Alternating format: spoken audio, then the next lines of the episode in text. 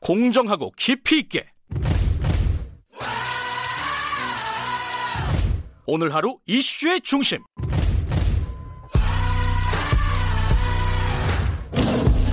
김경래의 최강 시사. 네, 사회적 거리두기가 오늘부로 종료되고 이렇게 표현을 해도 될까요? 생활 속 거리두기로 대응 체제가 바뀌게 됩니다. 굉장히 조심스러운 부분이에요. 이게 사회적 거리두기가 종료된다. 제가 이렇게 말씀드리면서도 이게 좀 머뭇머뭇하게 되네요. 자, 앞으로 그럼 방역 당국의 방침이 무엇이고 우리가 유심히 조심해야 될 부분, 유심히 지켜봐야 될 부분이 어떤 부분인지 가천대 길병원 감염내과 엄중식 교수님과 얘기 잠깐 나눠볼게요. 교수님 안녕하세요. 예, 안녕하십니까.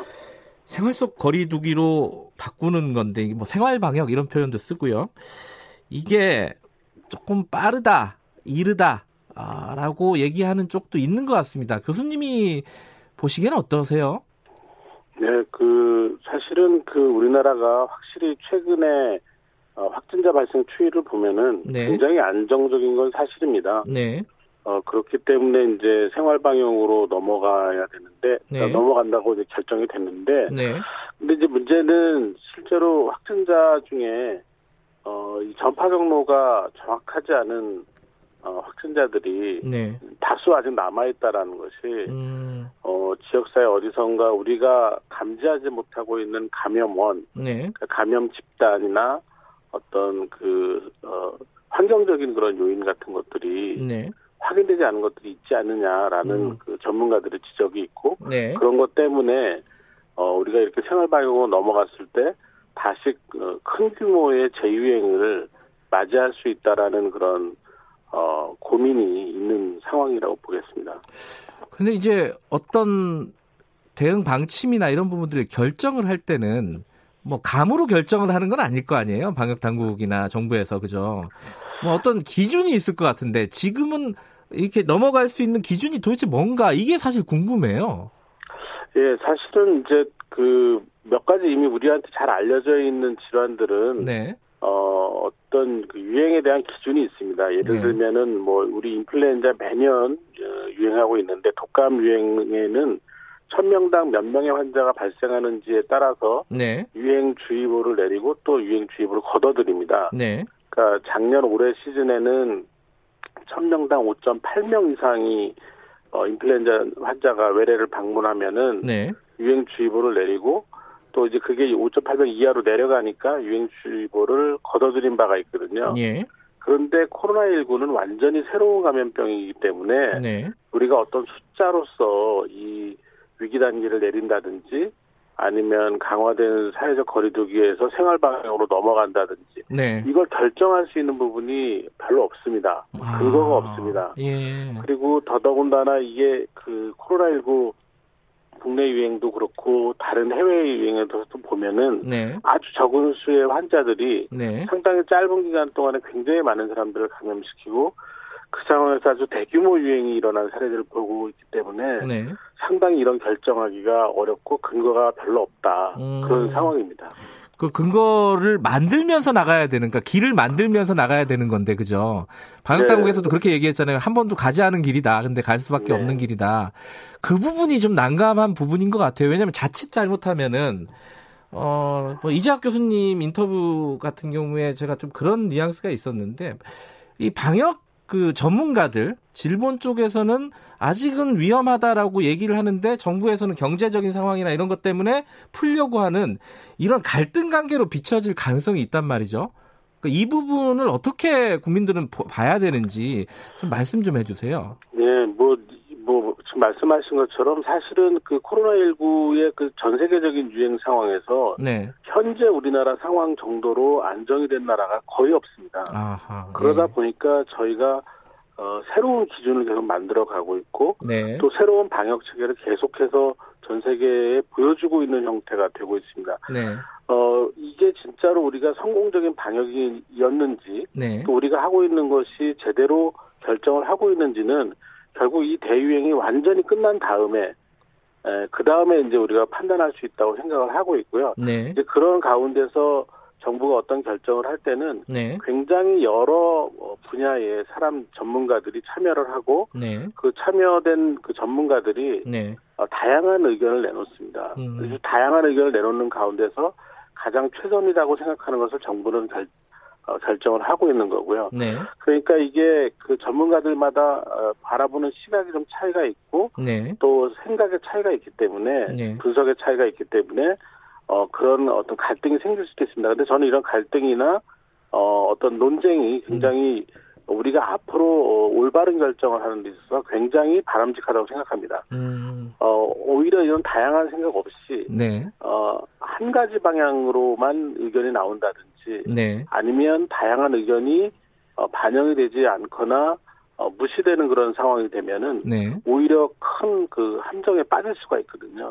그러니까 여러 가지 생각을 할 수 있는 다양한 의견이 나오는 거는 네. 저는 어쩌면 당연하기도 하고 네. 굉장히 바람직하다. 그런데 실제로 이제 그런 과정에서 조금 더 우리가 이 코로나19의 지금까지 전파 양상을 보면 네. 조금 더 신중하고 조금 더 두드려보면서 돌다리 두드려보는 것처럼 안전하게 가는 것이 더 좋다라고 가벼운 전문가들은 생각을 하고 있는 것입니다. 네, 지금 말씀드렸듯이 사회적 거리두기가 종료가 되고 생활 속 거리두기로 전환이 됐고요. 그리고 각 학교의 개학 일정이 잡혔습니다. 6월 초면은 이제 전체 학생들이 등교를 하게 되는 상황인데 지금 우리 그 체계가 지금 심각 단계잖아요. 네. 요 부분을 낮추는 부분, 요건 또 다른 문제인데, 요거는 네. 어떻게 생각하십니까? 시기적으로나 지금 상황을 보실 때?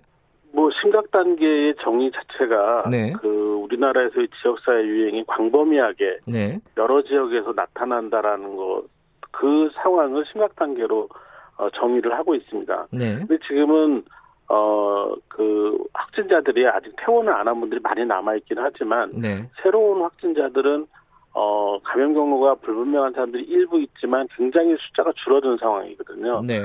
이제 상황에 대해서 이제 경계 단계를 좀 낮춰보자라는 제안이 있고 그 부분에 대해서도 전문가들이 계속 의논을 하고 있는 상황이 되겠습니다. 사실은 심각 단계에서 개학을 한다든지 네. 심각 단계에서 생활 방향으로 넘어간다는 것 자체가 약간 개념이나 의미가 좀 예. 맞지 않는 부분이 있기 때문이죠. 아, 이건 지금 아직 논의 중이네요, 정부에서도. 그죠?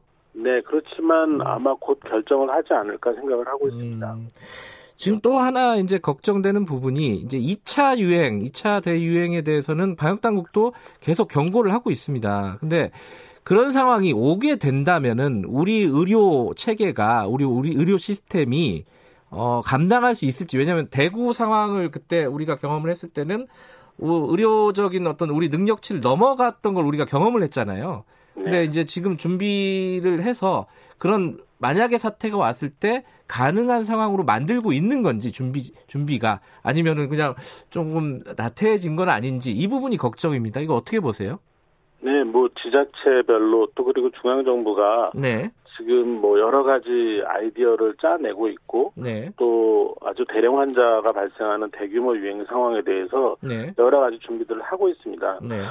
그렇긴 하지만 예를 들어서 이 대구 경북 지역보다 더 인구 밀도가 높고 네. 또 환자가 더 많이 발생할 수 있는 지역, 예를 들면 수도권 같은 데서 뉴욕이나 아니면 이태리, 스페인과 같은 그런 대규모 유행이 발생한다면 네. 사실 그거는 우리가 아무리 준비를 잘해도 정상적인 의료 체계를 유지하기 어려운, 감당하기 어려운 수준이 될 가능성이 굉장히 높습니다. 네. 그러니까 결국은 그런 유행이 그렇게까지 가기 전에 차단하는 것이 가장 바람직하고요. 네. 그래서 지금 상황도 그런 상황이 발생했을 때 대비하는 그런 체계로 준비하고 있지만 네. 그런 상황으로 가기 전 단계에서 우리가 고리를 끊을 수 있는 전략에 네. 조금 더 집중을 하는 것이 더 바람직하지 않나 생각을 하고 있습니다.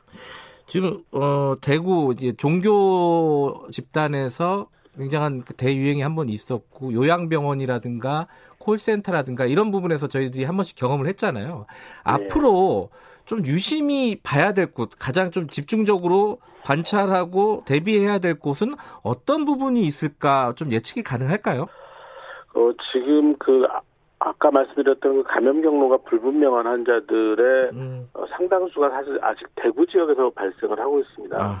그러니까 우리가 얼마 전에 이제 큰 산불도 경험을 했지만 네.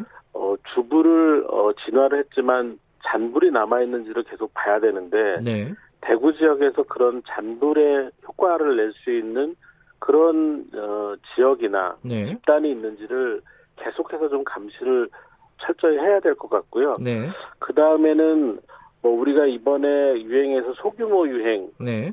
사례들을 보면 대부분 클러스터라는 형태로 발생을 하고 있어서 네. 좁은 지역에서 많은 사람들이 밀접하게 접촉해서 장시간 근무하는 그런 환경에서는 감염이 일어나면 굉장히 위험한 상황이 되고 있거든요. 네. 그래서 이제 그런 데를 다 찾아내는 그런 작업을 해야 되는데 역시 네. 가장 지금 이제 앞으로 문제가 될 곳은 학교입니다. 계약을 하게 되면 학교가 예. 문제가 되고요. 예. 그 다음 종교시설, 그리고 여러 가지 요양시설이나 밀집된 환경에서의 예. 작업 환경을 갖고 있는 직장들은 다 위험성이 있다고 볼 수밖에 없는 상황입니다. 예. 대구 지역의 잔불 그리고 이제 지금 계약을 하는 학교들 여기를 좀 유심히 봐야 된다라는 말씀이시고 이게 제가 요거 하나 좀 여쭤보려고 했습니다. 지금 전문가로서 지금 미국하고 중국하고 많이 싸우잖아요. 뭐 네. 바이러스가 시장에서 나왔느니 연구소에서 나왔느니 뭐 그런 보고서가 곧 나올 것이라는 등 뭐 이런 여러 가지 말들이 나오는데 전문가가 보시기에 이런 논쟁은 어떤 의미가 있다고 보세요? 저는 뭐 지금까지 상황을 보면 정치적 논쟁이라고 보고 있고요. 네. 실제로 이런 그 의학적인 측면, 그리고 네. 감염 측면에서 보면은 아마도 이 지금 특히 이제 이게 어떤 연구소나 이런 데서 디자인된 그런 네. 바이러스라고 지금 네. 계속 논쟁을 하고 있는데 이 부분은 단시간 내에 밝혀지기는 어려울 것 같고요. 네. 실제로 지금까지의 그 결과들을 보면은 가능성이 매우 낮다고 생각을 하고 있습니다. 아하, 예. 지금 이제 생활 속 거리두기 마지막으로요 하고 있는데 국민들에게 이런 부분들은 꼭 지켜달라 한 말씀 듣고 마무리하죠. 네, 뭐 지난 두 달 이상 예. 굉장히 어려운 시간을 슬기롭게 넘겨주신 우리 국민들의 높은 시민의식이 지금 네. 이 상황을 만들었습니다. 그런데 네. 이 코로나19는 조금만 빈틈을 보여도 또다시 우리에게 큰 영향을 피해를 줄 수 있는 것이기 때문에 네. 생활방역으로 넘어간다고 하더라도 개인위생을 지키는 그런 방법들을 계속해서 숙지하시고 지켜주셨으면 좋겠고 네. 또 이 유행의 흐름을 좀 잘 주시해 주셨으면 감사하겠습니다. 알겠습니다. 오늘 말씀 감사합니다. 감사합니다. 가천대 길병원 감염내과 엄중식 교수님이었습니다. 조그만한 빈틈도 보이면 안 된다라는 말씀이십니다. 다들 마지막까지 조금만 더 참고 버텨보죠. 여기까지 하겠습니다. 5월 6일 수요일 김경래 최강시사 여기까지고요. 저는 뉴스타파 기자 김경래였고요. 내일 아침 7시 20분 다시 돌아오겠습니다.